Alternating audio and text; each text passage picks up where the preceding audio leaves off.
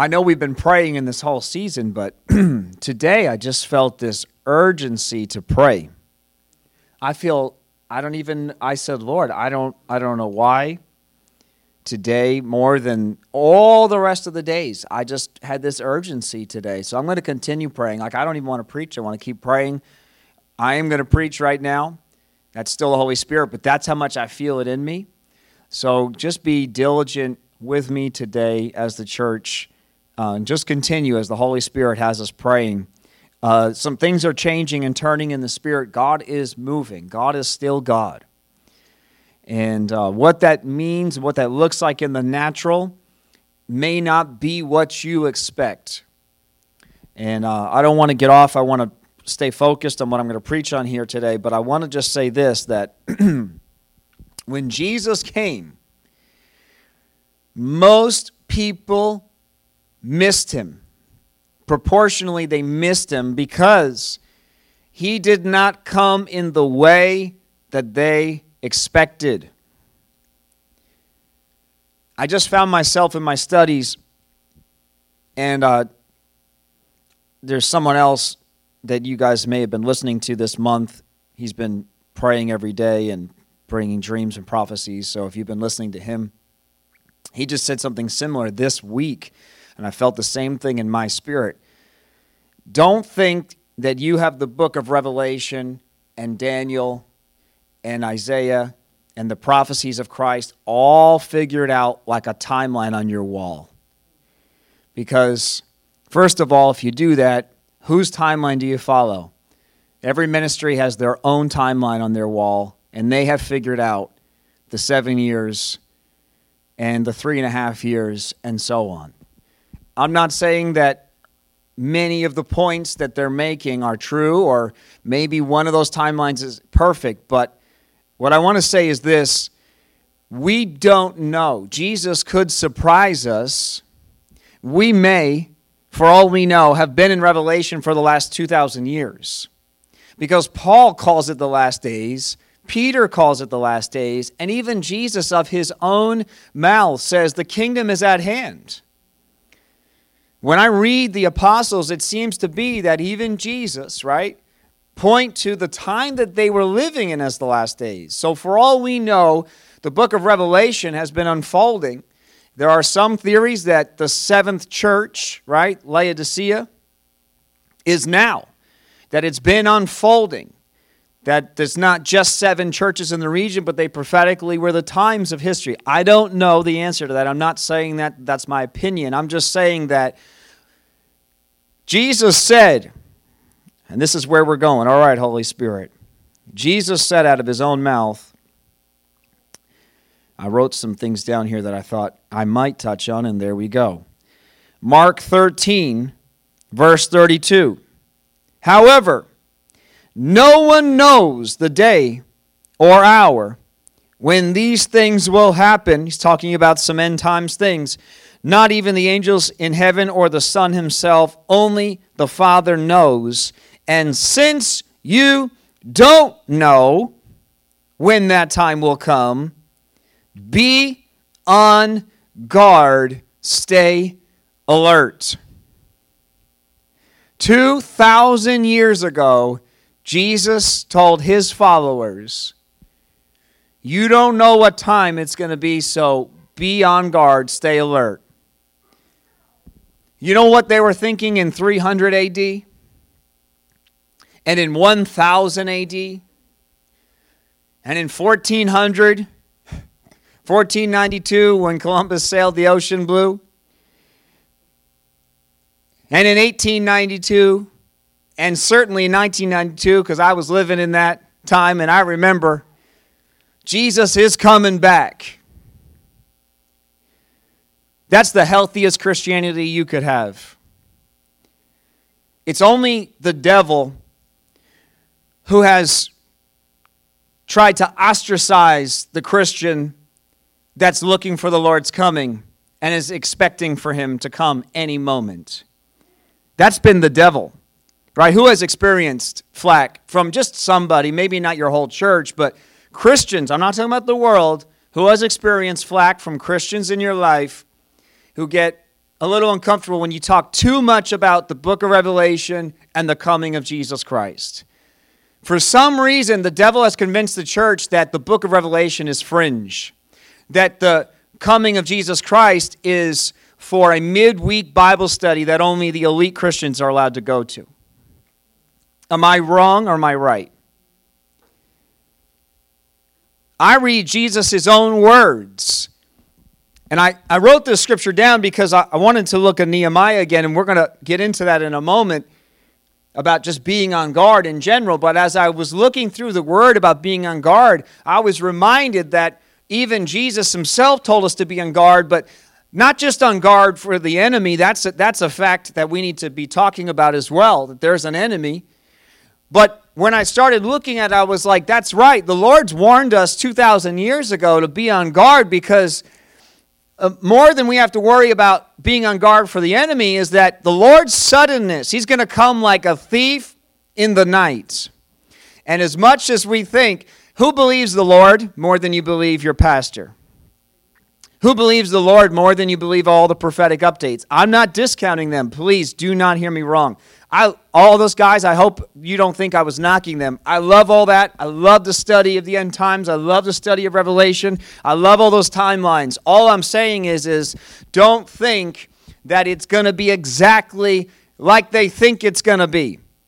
Because Jesus never did anything exactly like anyone thought he was going to do.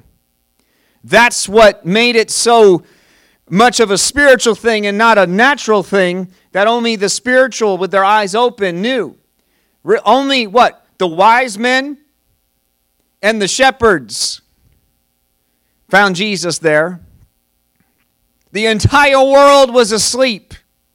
The entire world. And I'm looking at the scriptures and just reminded of what the scriptures say and not what the preacher says. And when I look at those verses, and there's more, 1 Thessalonians chapter 5, it says uh, in verse 1 Now, how and when all this will happen, dear brothers and sisters, we don't really need to write you, for you know quite well that the day of the Lord's return will come unexpectedly. But we know exactly when it's going to be. All we have to do is just look and, you know, day one of seven years. Wait, wait a second. I'm sorry. I meant 3.5 years. I mean, wait, sorry. I meant at the end of the seven years. Do you ever wonder why the Lord's allowed the different timelines? You know why? Because that's not what He wants. He wants us to study and be aware of those things, but we are not supposed to prepare in that sense. It's a continual preparation, continual, always, always on guard. Because you know what? it's not funny. It's not funny, but I laugh because who has heard a Christian Maybe they didn't say this in their exact words, but they've got time. Maybe even to sin. They may not say, I'm going to, you know, I've got time to sin in words, but that's certainly what they're implying with their drunkenness. Because I look at a timeline and so I've got time. They've been saying the Lord's been coming back for 2,000 years. Prophecy 2 Peter chapter 3, hello, you're fulfilling prophecy. It says here that it will come unexpectedly like a thief in the night. When people are saying everything is peaceful and secure, then disaster will fall on them as suddenly as a pregnant woman's labor pains begin. And I remember those days for our three children. You think you're ready. You think you're ready. You're certainly ready. By month eight, Dawn's convinced that God messed up. It was eight months, not nine months. And then suddenly, right? No matter how ready you are, but it's so sudden. It's like, okay, here's the day. And there will be no escape. But you aren't in the dark about these things, dear brothers and sisters, and you won't be surprised when the day of the Lord comes like a thief, for you are all children of light and of the day. We don't belong to the darkness and night. This is why, wait, let me just pause here. Why aren't we in the dark? Let me just, he's about to answer it. And why won't we be surprised? In the natural, you'll still be surprised, but your spirit will not be caught off guard because of this, because Verse 6 So be on your guard. That's the only reason. Say it again. Why are we not going to be surprised? We can be. Don't think you can't be. The only reason that we are not going to be surprised in the spirit, although in the natural we will, remember all the virgins fell asleep. Remember the 10 virgins? Even the ones that are looking and ready fell asleep because that's the point. Christ's return will be unexpected and that's the edge that he wants from us. Paul lived that way. Peter lived that way. You read history, and all of the apostles, all the early church, they lived that way. All the people that I've ever looked up to and respected in the kingdom of God have lived on that edge, knowing I've got a very short amount of time. Even if Jesus doesn't come back in my time, I've got a short amount of time. And so he tells us be on your guard, not asleep like the others. I didn't realize I was going to start this direction. Holy Spirit had a different plan. Not asleep like the others. Stay alert and be clear headed. Night is the time when people sleep and drinkers get drunk. I am so surprised. I don't know why I'm surprised because we know the history in the Bible and of the church, but I'm so surprised how many Christians get drunk. Do you know, even if a Christian wants to drink, because the Bible doesn't explicitly say that you can't have a drink, I can't believe that Christians have no idea where that line is. I was just thinking of a Christian wedding that I went to only less five years ago, and the whole wedding at a Christian wedding was drunk. I'm not talking really drunk. I'm not talking like Christian drunk. I mean world drunk. And I'm just like, I don't understand. I don't understand. Doesn't even make sense. Even if you thought we're New Testament Christians, we're not under the law, we can do what we want. It's New Testament, and it literally says more than once. It's not like, well, that's one scripture, Pastor. Don't be drunk. Obviously, the 1 Thessalonians 5 is actually a greater than the natural drunk, right? There's a drunk that's greater than the alcohol drunk, which is just a, a foggy, it's just the, the it's there's a metaphor here as well that's even greater than the drink, which is that you can live in life in a stupor you know, like a drunk does. Like they don't know what's going on. Honestly, they don't really care what's going on, and they want to live in that fog. That's the high they're looking for, right? But you know that the world, and I even hear even find that Christians just want to live in that fog. They don't really want it too edgy. I don't really want to deal with anything. I don't want to have to do too much. I just kind of want to float through. Of course, I want to go to heaven and I've got my ticket punched for that. I just want to go to heaven, just want to enjoy my time here as best I possibly can, kind of float through, skim through, skip this, skip that, give a little bit here and there, and, and then be done. That's not the Christian life that the Lord has called us to. When I used to preach these types of things, I would preach it because I would say, you know, the things could happen. What's so funny, you can go back and listen to my five years of preaching, and I'd be like, because you don't know. The times could change and you won't be ready. And now I'm preaching a little bit different today because we are in the time. We're not even in what a worst, I mean, this is still not really the darkness uh, of World War I and World War II. I mean, they were dealing with the Spanish flu, then two world wars uh, economic, you know, 1929 stock market crash. I mean, a lot of stuff happened in that first 50 years, really. And, and uh, uh, so, I mean, we, we've been dealing with stuff, and everybody's saying it's unprecedented. I don't know that it's unprecedented, but it is in other ways, and that's a different time, that's a different Bible study. But the point is that there have been struggles and things like that happening in the earth. And as a Christian, it, when those times come, if you are sleepy, if you are foggy, if you're just like the world, if you're in a drunkenness, in a stupor, then what's going to happen is is suddenly the time is going to catch you unaware and if you make it you're not going to make it with any stars in heaven that's for sure. Remember your stars from your teacher? Because remember what we're trying to do is we don't earn our way into salvation into heaven but we want to hear from the lord well done my good and faithful servant.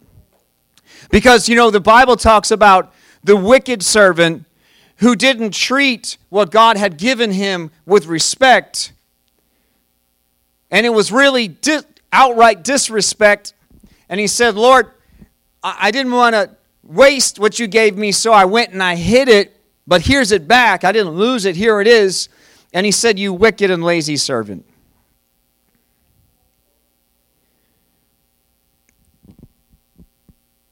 Night is the time when people sleep and drinkers get drunk, but let us who live in the light be clear headed, protected by the armor of faith and love, and wearing as our helmet the confidence of our salvation. 2 Peter chapter 3, an amazing chapter. I'm going to turn there just for a minute. I'm not going to read the whole chapter, but some amazing verses in this chapter. I just found myself in here he says uh, that in verse 1 is that I want to stir up your minds. New King James says he want to stimulate your thinking uh, and refresh your memory. And he goes on to talk about times that we're in right now. You know, the scoffers would say, uh, you know, that, okay, we've heard that, verse 3 and 4, we've heard about it. And uh, Jesus, yeah, yeah, yeah, he's coming, blah, blah, blah. I've heard that, been there, done that. Give me my blessing, give me my happy meal, just want to live my life, leave me alone. And then he says in verse 5 they forget God made the heavens, then he destroyed it with water. And verse 6, and then in verse 7, it says, And by the same word, the present heavens, everybody say the present heavens, that's where we live right now, the present earth. It says it's been stored up for fire, and they are being kept for the day of judgment when ungodly people will be destroyed. Verse 8, but you, everybody say, but me. Me, I'm not forgetting. Because Peter warned me 2,000 years ago not to forget. That in this present time, we don't forget like the world does. Don't forget, a day is like a thousand years to the Lord, and a thousand years is like a day. The Lord isn't really being slow. I'm reading out of the NLT. The Lord isn't really being slow about his promise, as some people think. No, he is being patient for your sake. He does not want anyone to be destroyed, but wants everyone to repent. Verse 10, but, everybody say, but. Okay, so the Lord doesn't want anybody but he doesn't want you to not be aware of it. All right? He doesn't want anybody to be per- to be to perish. He wants them to repent. He's giving us time. But don't forget that this present earth, he said, I destroyed the first one with a flood, the next one's going to get destroyed with fire. I don't want you to forget that. You don't need to be afraid of that because your confidence is in me. He's re- reassuring the church, right? But don't forget it. Don't be like the world who doesn't care, doesn't even want to know. That's the stupor. The stupor is that it's not even that they don't care, it's that I don't want to know. Don't tell me I don't want to know. It says the heavens will pass away with a terrible noise, and the very elements themselves will disappear in fire, and the earth and everything on it will be found to deserve judgment. In verse 11, I just found this chapter. I, I stumbled you know, I know these chapters, but I just stumbled upon these verses. You know, when you do that, you're reading, and all of a sudden these verses just come to life. And I'm like, wow, Lord God. It says, since everything around us is going to be destroyed like this, what holy? Everybody say holy. What holy and godly lives you should live. Because you're not unaware Because you're on guard, because you're clear headed. That's how you live. You live sharp, you live focused, you live sober. You're looking for the Lord's coming. You're aware of the enemy's plans. You're aware of the Lord's plans. You're aware of the book of Revelation is unfolding. It's either unfolded already or it's going to unfold at any second, at every second of every day. That's how we live. And because of that, because of that, it says,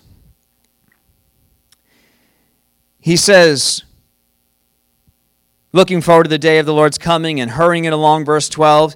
And he says, We're looking forward to the new heavens and the new earth, right? Because we're not so obsessed with this place. The Lord has blessed us here, but we're looking forward to the new heaven and the new earth. And he says in verse 14, And so, dear friends, while you are waiting, everybody say, while we're waiting.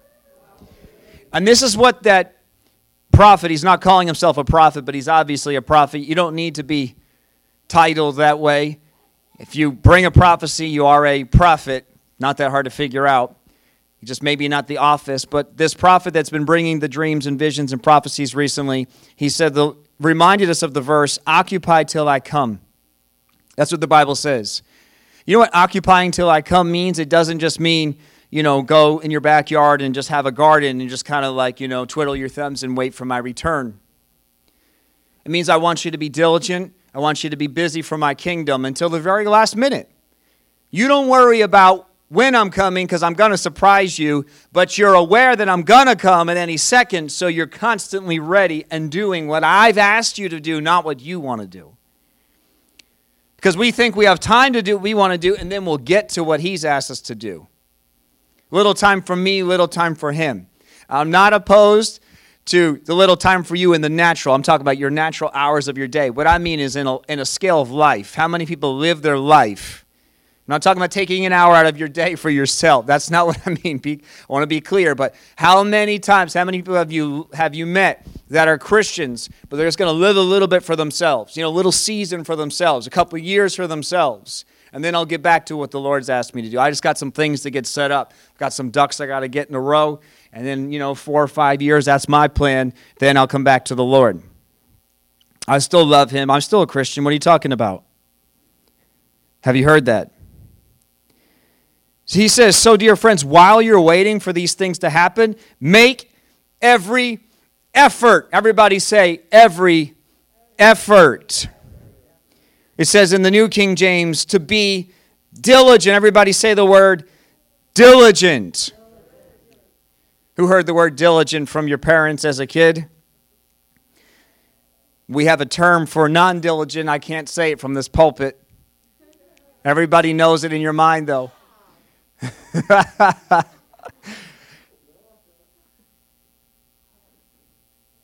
God's not pleased with that. You know what he calls that? Lukewarm. Calls it lukewarm. You know what he says he does with lukewarm? I'm going to spew it out of my mouth. It's so distasteful to him. Make every effort to be found living peaceful lives that are pure and blameless in his sight.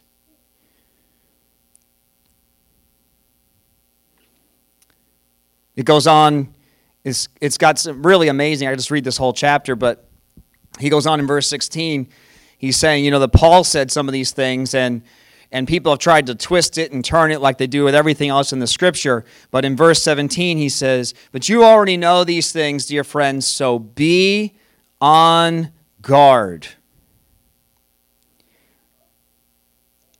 The New King James says, You know this beforehand. Beware lest you also fall from your own steadfastness. Did you hear me? Second Peter chapter 3, Peter warns the church. I want to warn you. Even though you're not the world, and even though you're fully aware, the world was destroyed by a flood. The Lord loves people. He loves this earth. It broke his heart, and it's going to break his heart when he destroys it by fire. But anyone who calls on him can be saved and there's no fear in him. We're, un, we're not caught unaware. we're looking, we're steadfast, but he warns us to be on guard because even we, if we let down our guard, why would we be on guard? So that we don't lose the ground that we have. Since you know this beforehand, beware lest you also fall from your own steadfastness, being led away with the error of the wicked.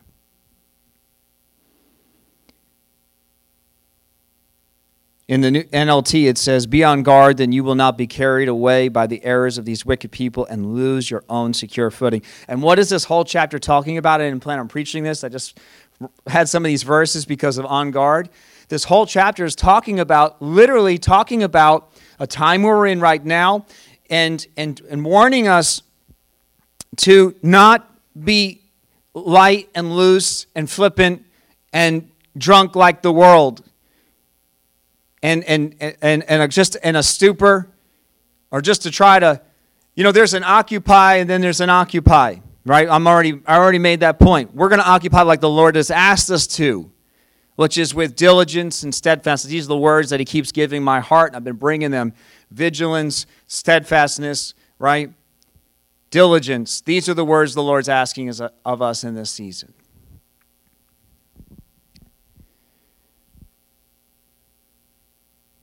Thank you, Holy Spirit, for your word.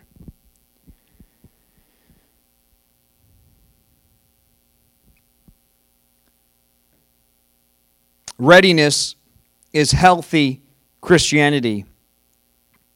Everybody say that out loud. Readiness is healthy Christianity.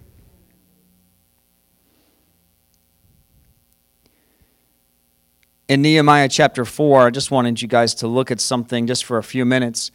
I won't carry on. I know that the Holy Spirit's preaching this sermon for me. But I want to look at this chapter. Last week we had talked about in Nehemiah how God had anointed him.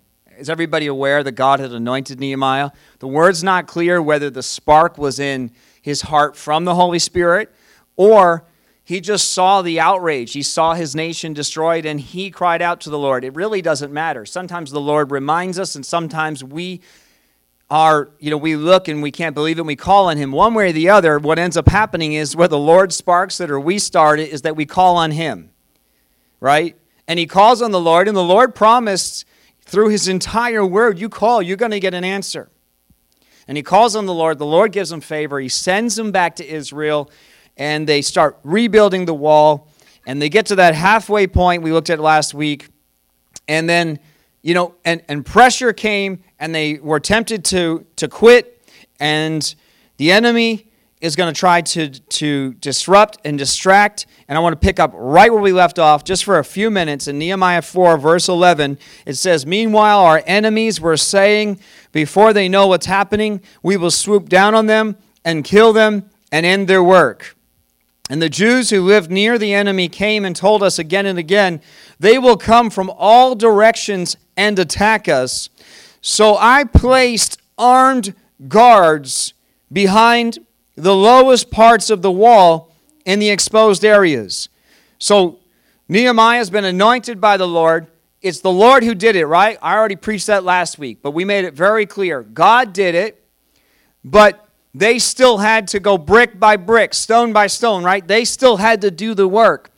Don't be surprised that the enemy comes and tries. Meanwhile, you think that's enough. God, it's already enough. I'm already working. This is already harder than I expected, walking out what you asked me to do, living this life. Just living it is already hard, doing what you've asked us to do. And then you think that was hard. Now the enemy comes and tries to put extra pressure on you to try to just stop the whole thing altogether. And that's exactly what happens here. They say, We're going to attack them. And he says, So the response was, I placed armed guards. Even though that God has anointed us and God has given us everything we need, we know, we know Ephesians chapter 6 that it's in his strength, right? It's in the armor of God, it's in the strength of God. It's not in our own strength, but there is a, a part that we must play in this, and God uses people, and I've been making that point over and over and over again in the season, but I'm going to make it again that uh, Jesus said to the disciples with them on the hill, right? He'd been preaching a long time, and they, the people were hungry. So the disciples said, Send them off to go get something to eat. And Jesus says, No, you feed them. And then Jesus knows that his disciples, they say that's impossible. We could never feed these people. We never have enough money or get enough food. Jesus is aware of that. So he says, Bring it to me. He breaks it apart. He could have just supernaturally filled their stomachs. Jesus could have supernaturally handed it out to every single person instantly. And yet, Jesus places it broken now back into the disciples' hands and they distribute it to the people. That's God's way, that's His word. It's very rare that God just supernaturally fills the stomach. Most of the time, through the word, He involves His people in the process of establishing His kingdom, establishing His glory in the earth, of being light, being salt, etc. Amen. And so, Nehemiah has been anointed by God, and the enemy has come to try to stop him. You need to know right now. And I didn't realize I was going to start with that. I thought I would end with that, but that's more important. That we're on guard because Jesus is not uh, Jesus is coming, not because the enemy is coming. We need to firstly thank you, Holy Spirit, for correcting my sermon. I thought that would be the second thing to look at, but that's really the most important thing. We're on guard because Jesus is coming. We're looking at Him. Our focus is on Him. That puts us on guard from the enemy automatically, doesn't it? Automatically, we're already on guard. We're looking at the Lord. We're ready for Him. That keeps us holy. That keeps us righteous. That keeps us focused. The enemy has no in. He cannot touch the righteous. The enemy cannot touch the anointed. He could not touch Jesus. Even Jesus said, You're only touching me because I'm letting you. The enemy cannot touch you, but you know how he gets in? He gets in through sin, gets in through open doors. He gets in when we let him in. When you get angry with your brother, the Bible says, be angry but don't sin. So when you let that anger open a door and the enemy comes in, now, at that very moment, you should be I reject this thing. Lord, forgive me. Forgive them. I don't care. I'm letting it go, getting over it because I'm not giving him any foothold. But instead, we let him in, and now all of a sudden, we're a Christian letting the devil work through us. That's how the enemy has power in us. What I want us to get today is that we need to be on guard. I guess more importantly, because again, the Holy Spirit's made it that way because Jesus is coming. But secondly, because the enemy's coming. You need to be on guard. The Lord's given you a mission to do. He's given you a task to do. This is a time to do a task. This is a time that it's not optional. And I'm hearing it from the Holy Spirit. He has not asked his church to pray. He's telling his church to pray. There's times when I ask my kids to do something, and there's times I'm telling them. And I don't need you to argue with me. You don't need to ask me questions. I don't need to explain it to you. Right now, just do what I'm telling you to do. It's not always like that, but sometimes it's like that. And that's where we're at, where the Lord's just saying, right now, I'm telling you to pray. I'm not asking you to pray. I'm telling you to seek me, and I'm telling you to pray. That's where we're at.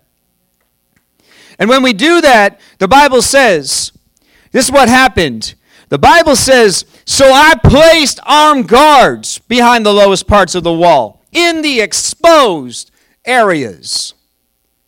I looked for the exposed areas and I put armed guards there. There's an issue in the nation here. There's an issue in the nation here. There's an issue in the nation here. And how do we, right? We don't war against flesh and blood. I don't have time to get into Ephesians 6. I'm so ambitious when I put my notes together, thinking I'm going to preach on certain things.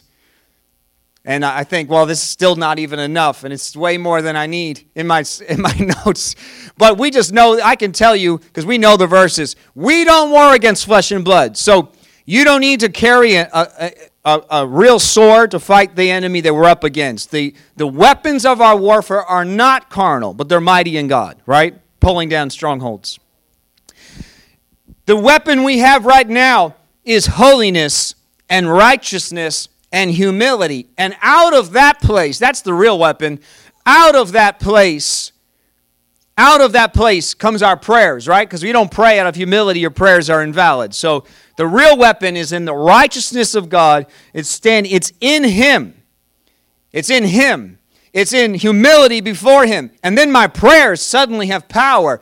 I can we could go on and on about that, but John said, John said, he said, uh, uh, well, James, I'm thinking of two things at once, just quickly because I'm trying to move here. James said, You don't get what you ask for because you ask with the wrong motives. And then John says that we need to have the will of God, pray out the will of God, pray out the heart of God. We'll get what we receive because we have the will of God. So our weapon really is in Christ. It's really to be in Him. We stand in Him, right? Doing all that you have to stand. And then the enemy does come, but we're going to stand in Him. And so there are open doors and there are issues and there's stuff going on in your personal life, in your family, in your workplace, in your church, in your nation. And we are called to look to see those things because we're vigilant, because we're focused, because we're not caught unaware. We're seeing the things going on, right? And you're aware of those things all the time. Sometimes we just push them off to the side or we don't, we just go into the stupor and we don't care. And we cannot do that. When we see the issue, we must put a guard in that area. And the way we put the guard is, first of all, it must be again humble and in the Lord and in His strength. And then out of that place, Lord Jesus, I pray in the name of Jesus over that whole situation. I pray that you expose it. And I pray, Lord God, that you bring the right people in and take on that position. And I pray that, Lord God, you humble them. And I pray, Lord Jesus, that you turn this thing around. And we begin to pray. That's how we put the armed guards in place. And he goes on, he says, And I stationed the people to stand guard by families, armed with swords and spears and bows. And then I looked over the situation. I called together the nobles and the rest of the people and said to them, Don't be afraid of the enemy. Remember the Lord who is great and glorious, and fight for your brothers, your sons, your daughters, your wives, and your homes. We remember the Lord, but we do the fighting. Even when we read the word, it says that God will fight for you. He even says that, verse 20, God will fight for us. When I read Nehemiah, though, I don't see God fighting for them. I see them armed and standing. And yet God is fighting for them because He's fighting through them. I want you to say this out loud God fights the enemy through me. Don't be afraid to say that. That's not prideful. In fact, the enemy would love that you didn't know that and didn't think that because that's how God does it. That's his word. When I read my word, God raised up Elijah, and Elijah took a sword and he slaughtered those false prophets. God didn't do it. God showed himself strong. He licked up the water and burned up the offering, and he showed that it was him. And then Elijah slaughtered the enemy. David was a man after God's own heart. And he had so much blood on his hands, he couldn't even build the temple. He's a man after God's own heart. I know this is like, but that's where we're at.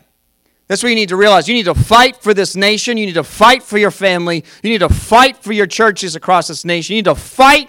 I'm not talking about for your right to wear or not wear a mask. I'm talking about your right to be a Christian in the USA. That's what we're heading towards. You think it's about just everybody's going to get their fair share? Man, I want to say some other words you can't say from the pulpit. Sorry. Not that it's in my heart, but just that's what I think of that. Hey, Paul says it. Paul calls it dung. Let's just call it that. It's dung. The very next step the very next step is to remove your right to be a Christian. I promise you. And it's not because that's my opinion. Look at history. You let this enemy in, he's going to remove your right to be a Christian. We need to stand right now. You have to stand. And he goes on to say, Don't be afraid. Remember the Lord. Verse 15 Our enemies heard of our plans, and God frustrated them. So they were ready, they stood, and then God did some things behind the scenes. But He did it because they stood in the gaps, literally stood in the gaps. and then God frustrated them. I don't know. I don't know what would have happened if they didn't stand in the gaps. The story doesn't tell me, but I wonder if God wouldn't have frustrated the plans if all the gaps were left open. Does God in heaven say, Well, you don't even care about your city, so why should I? I don't think He does, but maybe. Because my word says over and over and over and over and over again, calling us to stand and us to be steadfast and us to be vigilant and us to fight. So I don't know what would have happened here, but it says that God frustrated, verse 15, their plans, but they stood. So it says we all returned to our work on the wall. But from then on, only half my men worked, while the other half stood guard with spears. This is not a time. This is not a time we're in. Uh, I mentioned fringe Bible studies. You don't need to worry about all the fringe stuff. You need to worry about right now uh, if we should be playing guitars or not playing guitars in church. Right? That's a fringe Bible study. That's something to be talked about when we've got time and we don't have time. I said it last week. It came from the Holy Spirit. It wasn't even me, but it's probably the most uh, profound thing that I've said all along and it was totally i just it came out of my mouth i take zero credit for it but we're fighting over which way the toilet paper goes Well, someone's breaking in the back door of the house